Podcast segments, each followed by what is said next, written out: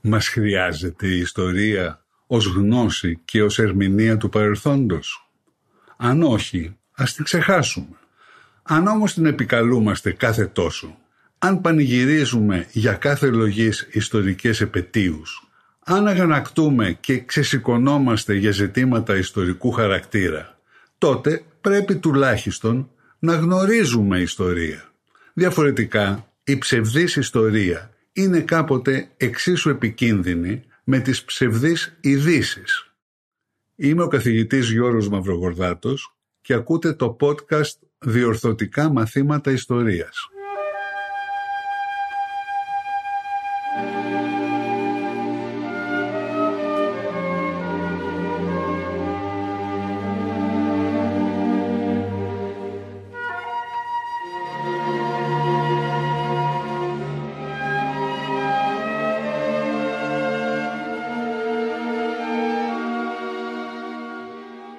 Η εχθρότητα του αντιβενιζελισμού υπήρξε ακόμη πιο καθοριστική για τα πολιτικά φρονήματα των προσφύγων από την αδελφική καταρχήν υποδοχή που τους επιφύλαξε ο βενιζελισμός, όπως είδαμε στο προηγούμενο επεισόδιο.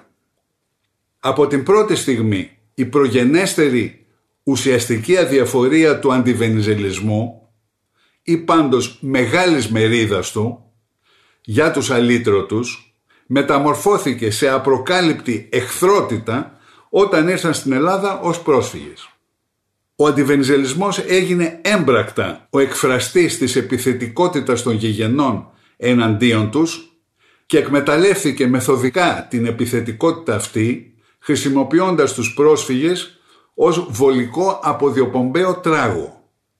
Σε όλη την πρώτη δεκαετία της προσφυγικής παρουσίας στην Ελλάδα ο αντιβενιζελισμός όχι μόνο απουσίασε ή και αποκλείστηκε από το τιτάνιο έργο της προσφυγικής περίθαλψης και αποκατάστασης, αλλά και δεν έπαψε να το κατακρίνει.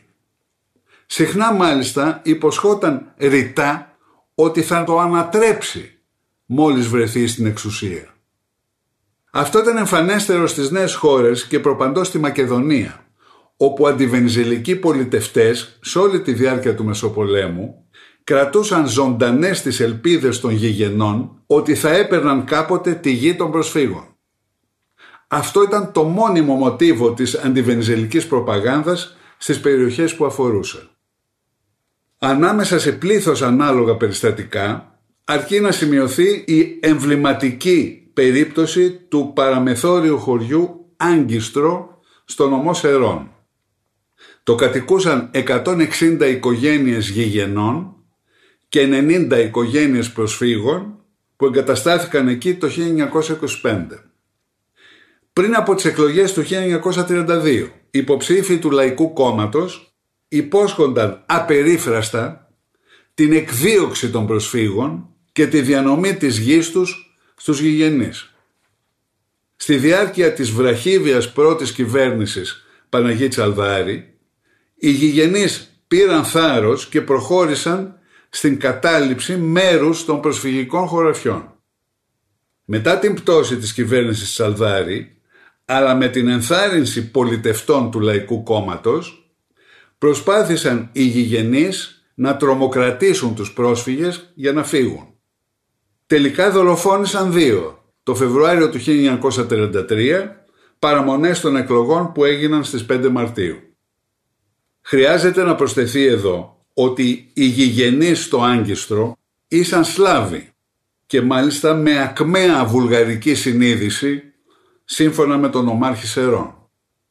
Τέτοια περιστατικά επιβεβαίωναν συνεχώς την εικόνα του βενιζελισμού ως μόνου προστάτη και εγγυητή ακόμη και της προσωπικής ασφάλειας των προσφύγων.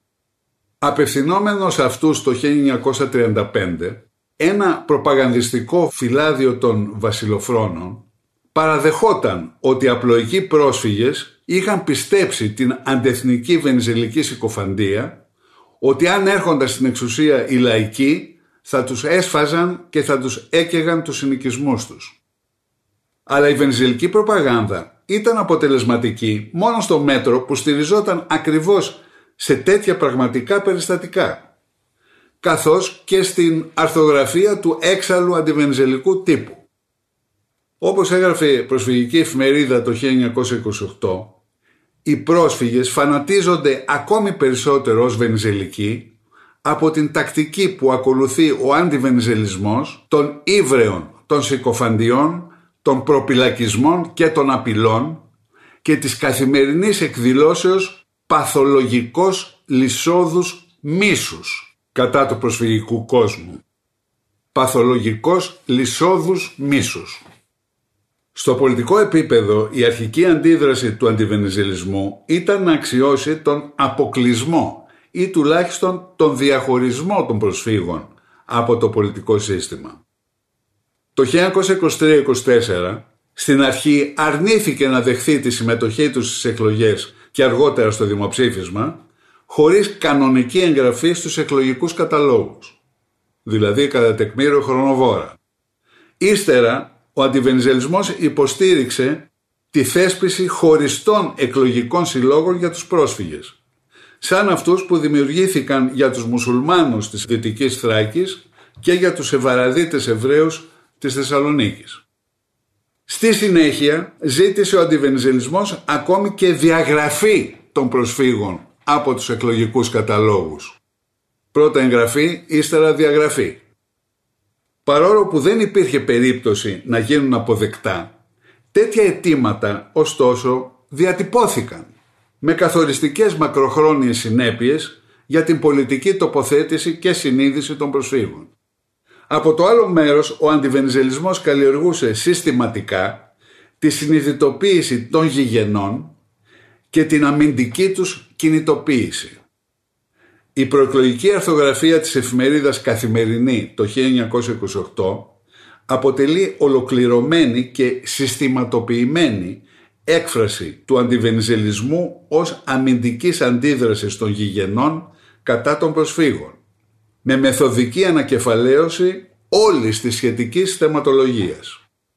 Από το ένα μέρος οι πρόσφυγες καταγγέλλονται ως δέσμοι ψηφοφόροι, όχι ελεύθεροι, που τόσο χάρη στον όγκο τους, όσο και χάρη σε καλπονοθείες, χάραξη εκλογικών περιφερειών, διπλοεγγραφές και διπλοψηφίες, στέρισαν τη γηγενή πλειοψηφία από την εξουσία της, από την πολιτική της δύναμη και έκαναν εφικτό τον σφετερισμό της εξουσίας από τους Βενιζελικούς. Καταγγέλλοντας την κατανομή των βουλευτικών εδρών σε βάρος αντιβενιζελικών επαρχιών, η εφημερίδα καταλήγει στο συμπέρασμα ότι 350.000 γηγενείς Έλληνες στερούνται το δικαίωμα εκπροσώπησης στη Βουλή, ενώ οι πρόσφυγες θα στείλουν τριπλάσιους βουλευτές από όσους δικαιούνται. Σύμφωνα με την εφημερίδα, 60.000 ανύπαρκτοι πρόσφυγες ψήφισαν το 1926 και η πολλαπλή ψηφοφορία προσφύγων σε μαζική κλίμακα στέρισε τότε και θα στερήσει ξανά τους γηγενείς από την πλειοψηφία τους στην Αθήνα.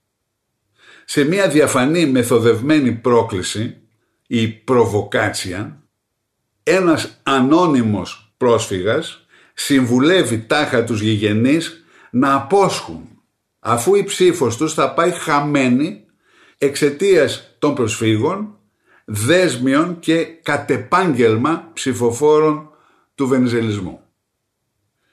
Εγκαταλείποντας το τέλος το κήρυγμα της εποχής, ο Γιώργος Βλάχος καλεί χαρακτηριστικά τους γηγενείς να συσπηρωθούν γύρω από ένα κοινό αντιβενζελικό ψηφοδέλτιο για να αντιμετωπίσουν τον βενζελισμό και την προσφυγική του αγέλη. Χρειάζεται, γράφει ο Βλάχος, να παρουσιάσουμε ένα συνδυασμό. Τον συνδυασμό των ελληνικό, τον συνδυασμό των γηγενών, τον συνδυασμό της επιτυχίας. Οι πρόσφυγες φυσικά δεν έχουν θέση σε αυτό το ψηφοδέλτιο που χαρακτηρίζεται ως το ελληνικό ψηφοδέλτιο. Τρεις μέρες αργότερα, στις 19 Ιουλίου 1928, ακολουθεί το κατεξοχήν εμβληματικό άρθρο το λαϊκόν και οι πρόσφυγες. Όπως και άλλες φορές, Παραφράζω από την καθαρεύουσα για να είναι πιο κατανοητό στο άκουσμα. Με έκπληξή μας είδαμε στα χθεσινά φύλλα ότι το Λαϊκό Κόμμα θα περιλάβει τρεις πρόσφυγες πολιτευόμενους στο συνδυασμό των Αθηνών. Γιατί θα τους περιλάβει; Με βάση ποια ηθική και με βάση ποια σκοπιμότητα; Μήπως επειδή όλες οι πανελλήνιες προσφυγικές οργανώσεις ζήτησαν τη θανάτωση του Δημητρίου Γούναρη; Πιστός στη μνήμη του αρχηγού του και προσωπικού φίλου του, ο Βλάχος θυμίζει εδώ ότι οι προσφυγικές οργανώσεις απαιτούσαν εκτελέσεις την εποχή της δίκης των 6 το 1922 και συνεχίζει με μια θεωρητική ένσταση για να την απορρίψει αμέσως. Αλλά είναι Έλληνες και ομοέματοι και αδελφοί. Ας είναι και αδελφοί και εξάδελφοι.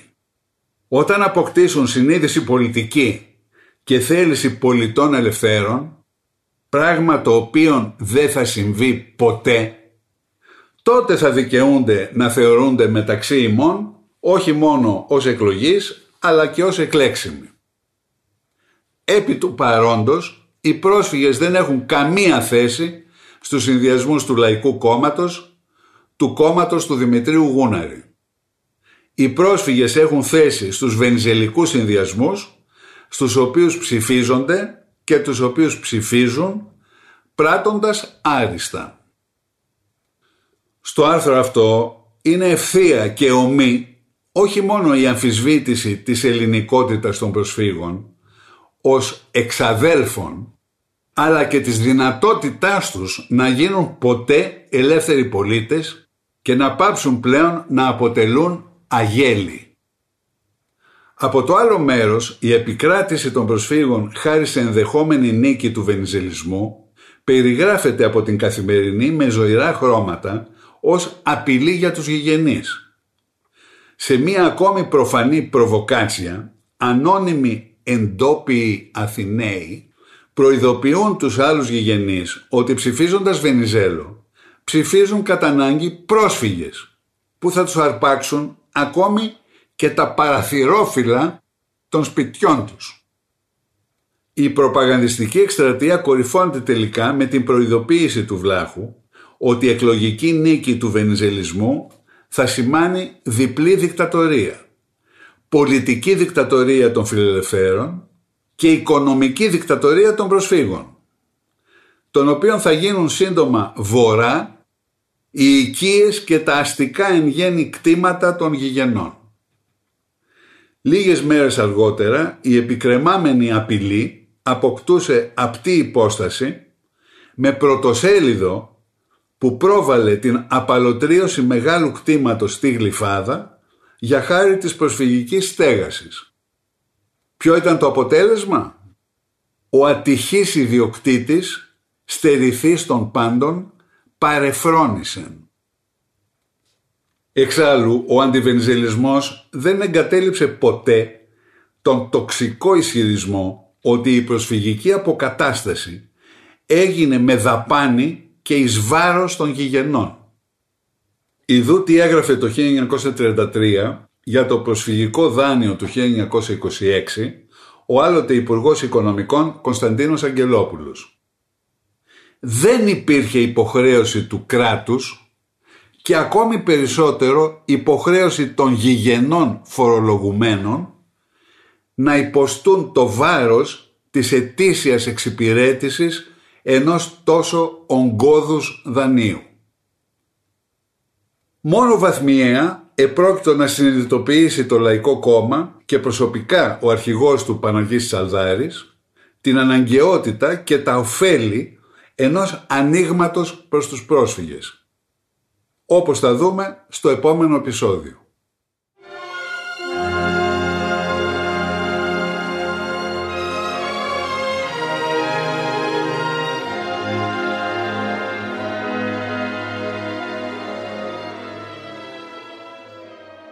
Περισσότερες λεπτομέρειες και βιβλιογραφικές αναφορές μπορείτε να βρείτε στο βιβλίο μου μετά το 1922 «Η παράταση του διχασμού» που κυκλοφορεί από τις εκδόσεις Πατάκη.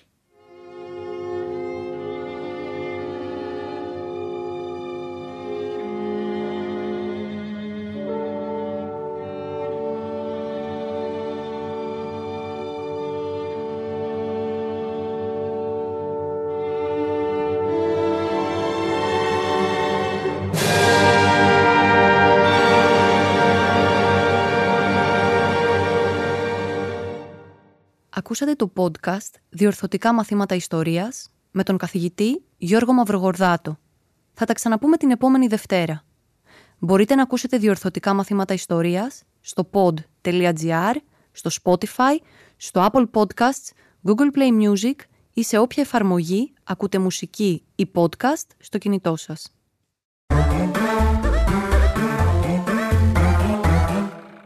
Pod.gr. Το καλό να ακούγεται.